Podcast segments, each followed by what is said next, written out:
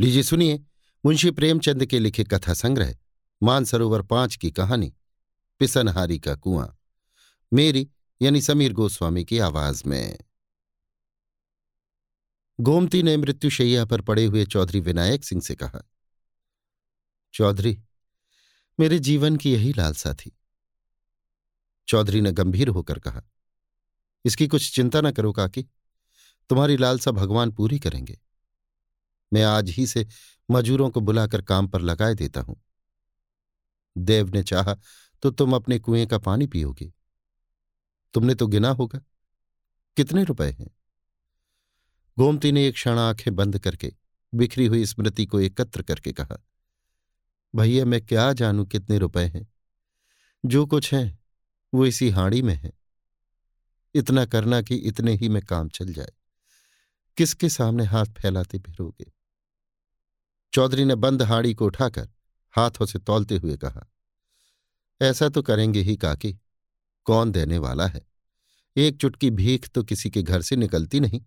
कुआँ बनवाने को कौन देता है? धन्य हो तुम कि अपनी उम्र भर की कमाई इस धर्म काज के लिए दे दी? गोमती ने गर्व से कहा, भैया, तुम तो तब बहुत छोटे थे। तुम्हारे काका मरे तो मेरे हाथ में एक कौड़ी भी न थी। दिन भर भूखी पड़ी रहती। जो कुछ उनके पास था, वो सब उनकी बीमारी में उठ गया। वो भगवान के बड़े भक्त थे, इसीलिए भगवान ने उन्हें जल्दी से बुला लिया। उस दिन से आज तक तुम देख रहे हो कि किस तरह से दिन काट रही हूँ। मैंने एक एक रात में मन मन भर अनाज पीसा है बेटा। देखने वाले अचरज मानते थे। न जाने इतनी ताकत मुझमें कहाँ से आ जाती थी। बस यही लालसा रही कि उनके नाम का एक छोटा सा कुआँ गाँव में बन जाए। नाम तो चलना चाहिए। इसीलिए तो आदमी बेटे बेटी को रोता है। इस तरह चौधरी विनायक सिंह को वसीयत करके उसी रात को बुढ़िया गोमती परलोक से धारी। मरते समय अंतिम शब्द जो उसके मुख से निकले, वो यही थे, कुआँ बनवाने में देर न करना। उसके पास धन है, ये तो लोगों का अनुमान था, लेकिन दो हज़ार है, इसका किसी को अनुमान न था। बुढ़िया अपने धन को ऐब की तरह छिपाती थी। चौधरी गाँव का मुखिया और नियत का साफ़ आदमी था, इसीलिए बुढ़िया ने उससे ये अंतिम आदेश किया था। चौधरी ने गोमती के क्रियाकर्म में बहुत रुपए खर्च न किए। ज्यों ही इन संस्कारों से छुट्टी मिली, वो अपने बेटे हरनाथ सिंह को बुलाकर ईंट, चूना, पत्थर का तखमीना करने लगे। हरनाथ अनाज का व्यापार करता था। कुछ देर तक तो वो बैठा सुनता रहा, फिर बोला अभी दो चार महीने कुआँ ना बने तो कोई बड़ा हरज है? चौधरी ने हम्म करके कहा, हरज तो कुछ नहीं, लेकिन देर करने का काम ही क्या? रुपए उसने दे ही दिए हैं, हमें तो सैंत में यश मिलेगा। गोमती ने मरते मरते जल्द कुआँ बनवाने को कहा था। हरनाथ, हाँ, कहा तो था, लेकिन आजकल बाज़ार अच्छा है। दो तीन हज़ार का अनाज भर लिया जाए तो अगहन पूस तक सवाया हो जाएगा। मैं आपको कुछ सूद दे दूँगा। चौधरी का मन आशा और भय के दुविधे में पड़ गया। दो हज़ार के कहीं ढाई हज़ार हो गए तो क्या कहना? जगमोहन में कुछ बेल बूटे बनवा दूँगा। लेकिन भय था कि कहीं घाटा हो गया तो? इस शंका को वो छिपा ना सके। बोले, जो कहीं घाटा हो गया तो? हरनाथ ने तड़प कर कहा, घाटा क्या हो जाएगा? कोई बात है। मान लो घाटा हो गया तो? हरनाथ ने उत्तेजित होकर कहा, ये कहो कि तुम रुपए नहीं देना चाहते, बड़े धर्मात्मा बने हो। अन्य वृद्धजनों की भांति चौधरी भी बेटे से बहुत दबते थे। कातर स्वर में बोले, मैं ये कब कहता हूँ कि रुपए ना दूँगा? लेकिन पराया धन है, सोच समझ ही कर तो उसमें हाथ लगाना चाहिए। बनिज व्यापार का हाल कौन जानता है? कहीं भाव और गिर जाए तो? अनाज में घुन ही लग जाए। कोई मुद्दई घर में आग ही लगा दे। सब बातें सोच लो, अच्छी तरह। हरनाथ ने व्यंग से कहा, इस तरह सोचना है तो ये क्यों नहीं सोचते कि कोई चोर ही उठा ले जाए या बनी बनाई दीवार बैठ जाए? ये बातें भी तो होती ही है। चौधरी के पास अब और कोई दलील न थी। कमज़ोर सिपाही ने ताल तो ठोकी, अखाड़े में उतर भी पड़ा, पर तलवार की चमक देखते ही हाथ पाँव फूल गए। बगलें झाँक कर चौधरी ने कहा तो कितना लोगे? हरनाथ कुशल योद्धा की भांति शत्रु को पीछे हटता देखकर बिफर कर बोला सबका सब दीजिए, सौ पचास रुपये लेकर क्या खिलवाड़ करना है? चौधरी राज़ी हो गए। गोमती को उन्हें रुपए देते किसी ने न देखा था। लोक निंदा की संभावना भी न थी। हरनाथ ने अनाज भरा, अनाजों के बोरों का ढेर लग गया। आराम की मीठी नींद सोने वाले चौधरी अब सारी रात बोरों की रखवाली करते थे। मजाल न थी कि कोई चूहिया बोरों में घुस जाए। चौधरी इस तरह झपटते थे कि बिल्ली भी हार मान लेती। इस तरह छह महीने बीत गए। पौष में अनाज बिका, पूरे पाँच सौ रुपये का लाभ हुआ। हरनाथ ने कहा, इसमें से पचास रुपये आप ले ले। चौधरी ने झल्ला कर कहा, पचास रुपये क्या खैरात ले लूँ? किसी महाजन से इतने रुपए लिए होते तो कम से कम दो सौ रुपये सूद के होते। मुझे तुम दो चार रुपये कम दे दो। और क्या करोगे? हरनाथ ने ज़्यादा बत बढ़ाव न किया। एक सौ पचास रुपये चौधरी को दे दिए। चौधरी की आत्मा इतनी प्रसन्न कभी न हुई थी। रात को वो अपनी कोठरी में सोने गया तो उसे ऐसा प्रतीत हुआ कि बुढ़िया गोमती खड़ी मुस्कुरा रही है। चौधरी का कलीजा धक धक करने लगा। वो नींद में न था, कोई नशा न खाया था। गोमती सामने खड़ी मुस्कुरा रही थी। हाँ उस मुरझाए हुए मुख पर एक विचित्र स्फूर्ति थी। कई साल बीत गए। चौधरी बराबर इसी फ़िक्र में रहते कि हरनाथ से रुपए निकाल लेकिन हरनाथ हमेशा ही हीले हवाले करता रहता था। वो साल में थोड़ा सा ब्याज दे देता, पर मूल के लिए हज़ार बातें बनाता था। कभी लहने का रोना था, कभी चुकते का। हाँ कारोबार बढ़ता जाता था। आखिर एक दिन चौधरी ने उससे साफ़ साफ़ कह दिया कि तुम्हारा काम चले या डूबे, मुझे परवाह नहीं। इस महीने में तुम्हें अवश्य रुपए चुकाने पड़ेंगे। हरनाथ ने बहुत उड़न घाइयाँ बताई, पर चौधरी अपने इरादे पर जमे रहे। हरनाथ ने झुंझला कर कहा, कहता हूँ कि दो महीने और ठहरिए, माल बिकते ही मैं रुपए दे दूँगा। चौधरी ने दृढ़ता से कहा, तुम्हारा माल कभी न बिकेगा, और न तुम्हारे दो महीने कभी पूरे होंगे। मैं आज रुपए लूँगा। हरनाथ उसी वक्त क्रोध में भरा हुआ उठा और दो हज़ार रुपये लाकर चौधरी के सामने ज़ोर से पटक दिए। चौधरी ने कुछ झेप कर कहा रुपए तो तुम्हारे पास थे। और क्या बातों से रोज़गार होता है? तो मुझे इस समय पाँच सौ रुपये दे दो, बाकी दो महीने में दे देना। सब आज ही तो खर्च ना हो जाएँगे।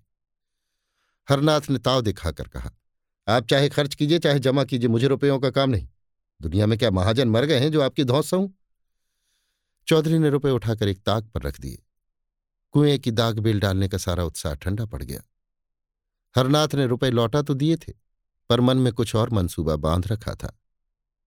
आधी रात को जब घर में सन्नाटा छा गया तो हरनाथ चौधरी की कोठरी की चूल खिसकाकर अंदर घुसा। चौधरी बेखबर सोए थे।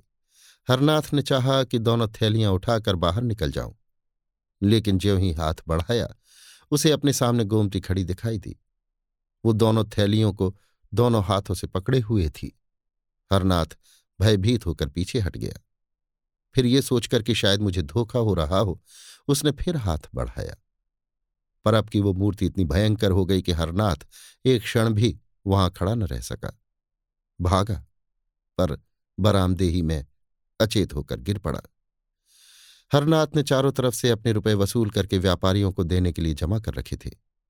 चौधरी ने आँखें दिखाई तो वही रुपए लाकर पटक दिए। दिल में उसी वक्त सोच लिया था कि रात को रुपए उड़ा लाऊँगा। झूठ मूठ चोर का गुल मचा दूँगा तो मेरी ओर संदेह भी न होगा। पर जब ये पेशबंदी ठीक न उतरी तो उस पर व्यापारियों के तगादे होने लगे। वादों पर लोगों को कहाँ तक टालता? जितने बहाने हो सकते थे सब किए। आखिर वो नौबत आ गई कि लोग नालिश करने की धमकियाँ देने लगे। एक ने तो तीन सौ रुपये की नालिश कर भी दी। बेचारे चौधरी बड़ी मुश्किल में फंसे। दुकान पर हरनाथ बैठता था।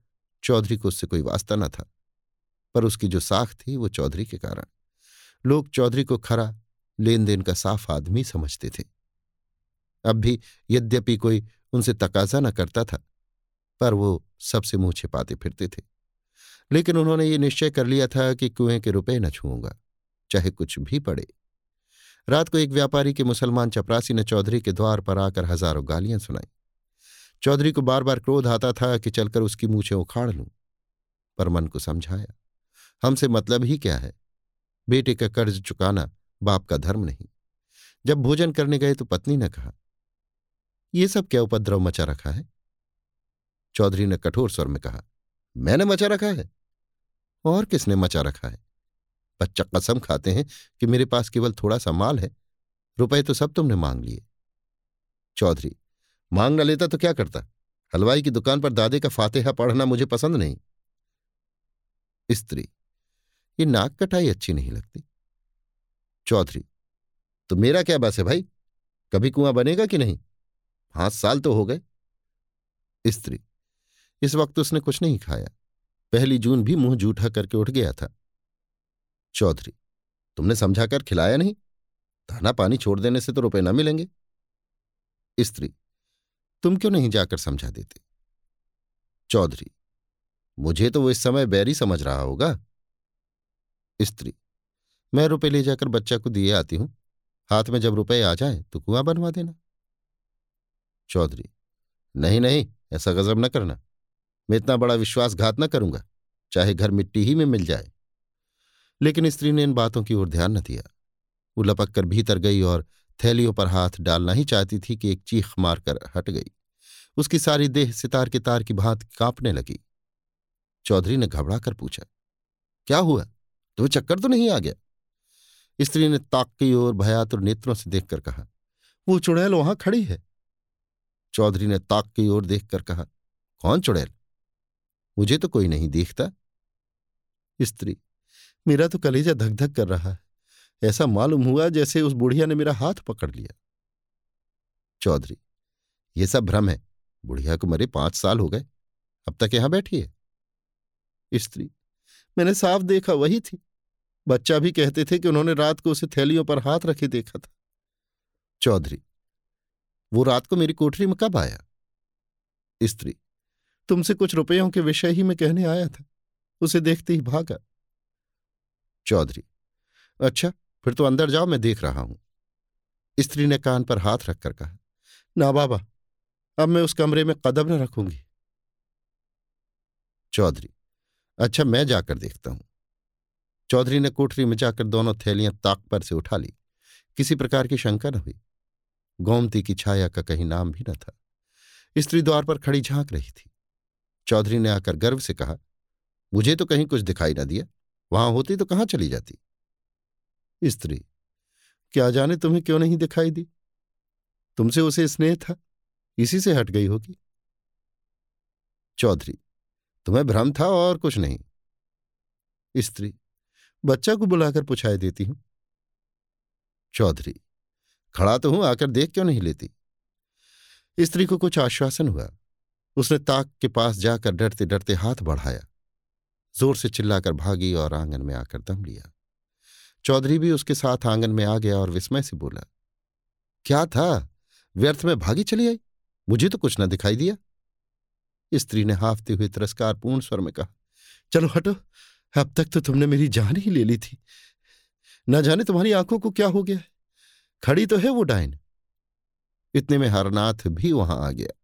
माता को आँगन में पड़े देखकर बोला, क्या है अम्मा? कैसा जी है? स्त्री, वो चुड़ैल आज दो बार दिखाई दी बेटा। मैंने कहा, लाओ तुम्हें रुपए दे दूँ, फिर जब हाथ में आ जाएँगे तो कुआँ बनवा दिया जाएगा। लेकिन ज्यों ही तहलियों पर हाथ रखा, उस चुड़ैल ने मेरा हाथ पकड़ लिया। प्राण से निकल गए। हरनाथ ने कहा, किसी अच्छे ओझा को बुलाना चाहिए जो इसे मार भगाए। चौधरी, क्या रात तुम्हें भी दिखाई दी थी? हरनाथ हाँ मैं तुम्हारे पास एक मामले में सलाह करने आया था। जो ही अंदर कदम रखा, वो चुड़ैल ताक के पास खड़ी दिखाई दी। मैं बदहवाश होकर भागा। चौधरी अच्छा फिर तो जाओ। स्त्री, कौन?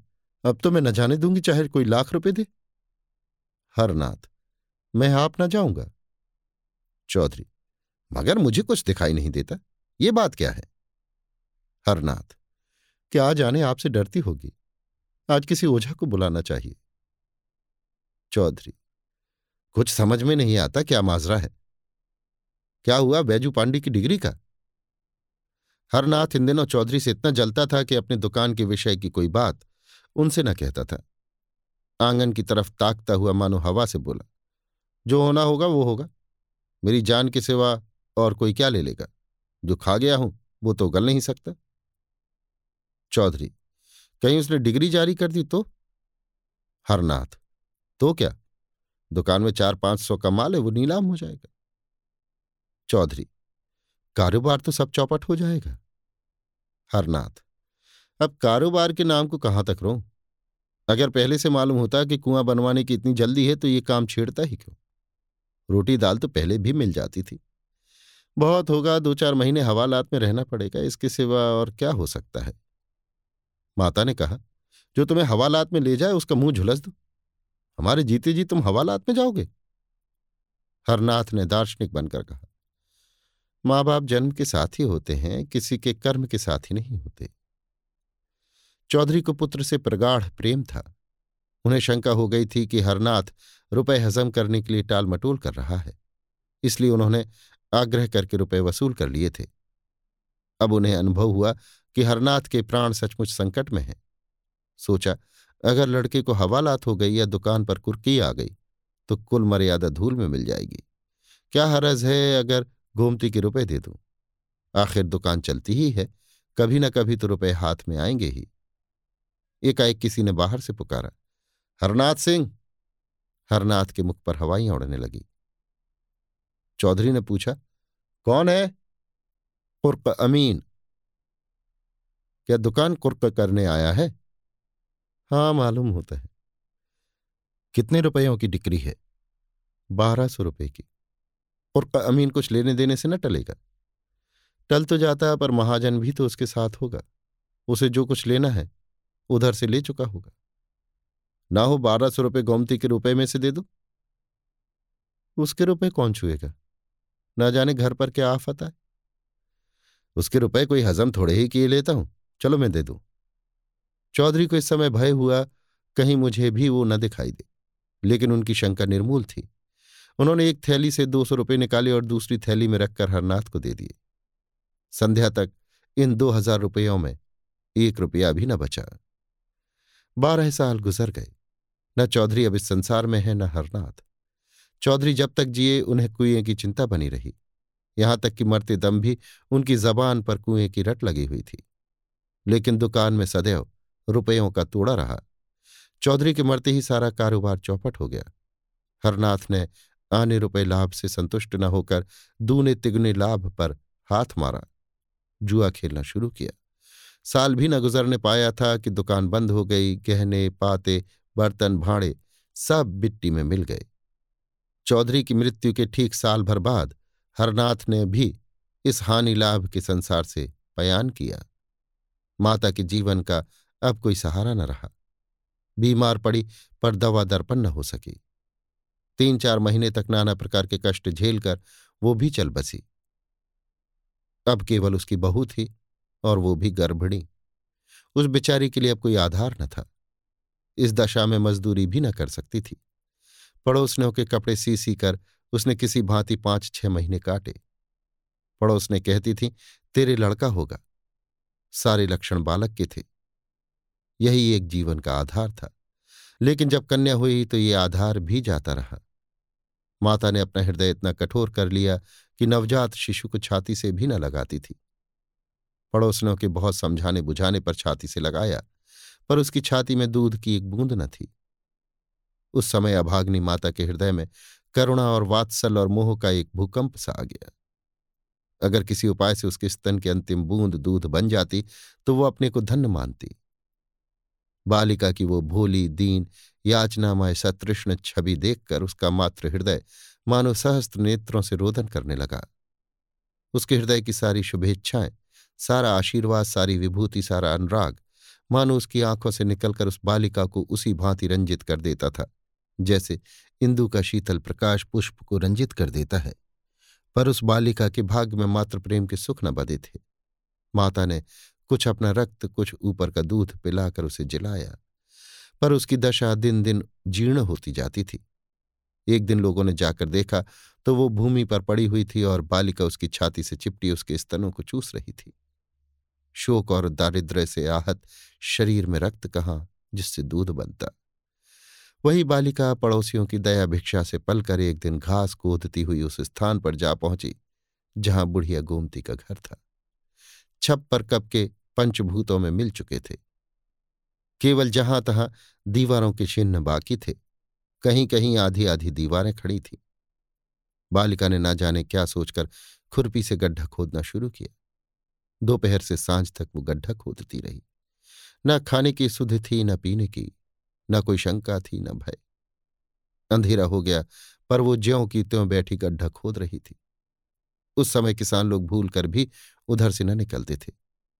पर वो बालिका निशंक बैठी भूमि से मिट्टी निकाल रही थी। जब अंधेरा हो गया तो वो चली गई। दूसरे दिन वो बड़े सवेरे उठी और इतनी घास खोदी, जितनी वो कभी दिन भर में भी ना खोदती थी। दोपहर के बाद वो अपनी खांची और खुरपी लिए, फिर उसी स्थान पर पहुँची। पर आज वो अकेली न थी।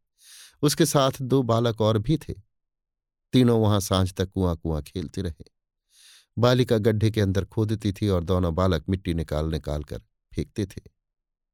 तीसरे दिन दो लड़के और भी उस खेल में मिल गए। शाम तक खेल होता रहा। आज गड्ढा दो हाथ गहरा हो गया था। गाँव के बालकों बालिकाओं में इस विलक्षण खेल ने अभूतपूर्व उत्साह भर दिया था। चौथे दिन और भी कई बालका मिले। सलाह हुई कौन अंदर जाए, कौन मिट्टी उठाए, कौन झुआ खींचे। गड्ढा अब चार हाथ गहरा हो गया था। पर अभी तक बालकों के सिवा और किसी को उसकी खबर न थी। एक दिन रात को एक किसान अपनी खोई हुई भैंस ढूंढता हुआ उस खंडहर में जा निकला। अंदर मिट्टी का ऊँचा ढेर, एक बड़ा सा गड्ढा और एक टिमटिमाता हुआ दीपक देखा तो डरकर भागा। औरों ने भी आकर देखा, कई आदमी थे, कोई शंका न थी। समीप जाकर देखा तो बालिका बैठी थी। एक आदमी ने पूछा, अरे, क्या तूने ये गड्ढा खोदा है? बालिका ने कहा, हाँ। गड्ढा खोद कर क्या करेगी? यहाँ कुआँ बनाऊँगी। कुआँ कैसे बनाएगी? जैसे इतना खोदा है, वैसे ही और खोद लूँगी। गाँव के सब लड़के खेलने आते हैं। मालूम होता है तो अपनी जान देगी और अपने साथ और लड़कों को भी मारेगी। खबरदार जो कल से गड्ढा खोदा। दूसरे दिन और लड़के नहाए। बालिका भी दिन भर मजूरी करती रही। लेकिन संध्या समय वहाँ फिर दीपक जला और फिर वो खुरपी हाथ में लिए वहाँ बैठी दिखाई दी। गाँव वालों ने उसे मारा, पीटा, कोठरी में बंद किया पर वो अवकाश पाते ही वहाँ जा पहुँचती। गाँव के लोग प्रायः श्रद्धालु होते ही हैं। बालिका की इस अलौकिक अनुराग ने आखिर उनमें भी अनुराग उत्पन्न किया। कुआँ खुदने लगा। इधर कुआँ खुद रहा था, उधर बालिका मिट्टी से ईंटें बनाती थी। इस खेल में सारे गाँव के लड़के शरीक होते थे। उजली रातों में जब सब लोग सो जाते, तब भी वो ईंटें थापती दिखाई देती। न जाने इतनी लगन उसमें कहाँ से आ गई थी। सात वर्ष की उम्र कोई उम्र होती है। लेकिन सात वर्ष की वो लड़की बुद्धि और बातचीत में अपनी तिगनी उम्र वालों के कान काटती थी। आखिर एक दिन वो भी आया कि कुआँ बंद गया और उसकी पक्की जगत तैयार हो गई। उस दिन बालिका उसी जगत पर सोई। आज उसके हर्ष की सीमा न थी। गाती थी, चहकती थी। प्रातःकाल उस जगत पर केवल उसकी लाश मिली। उस दिन से लोगों ने कहना शुरू किया।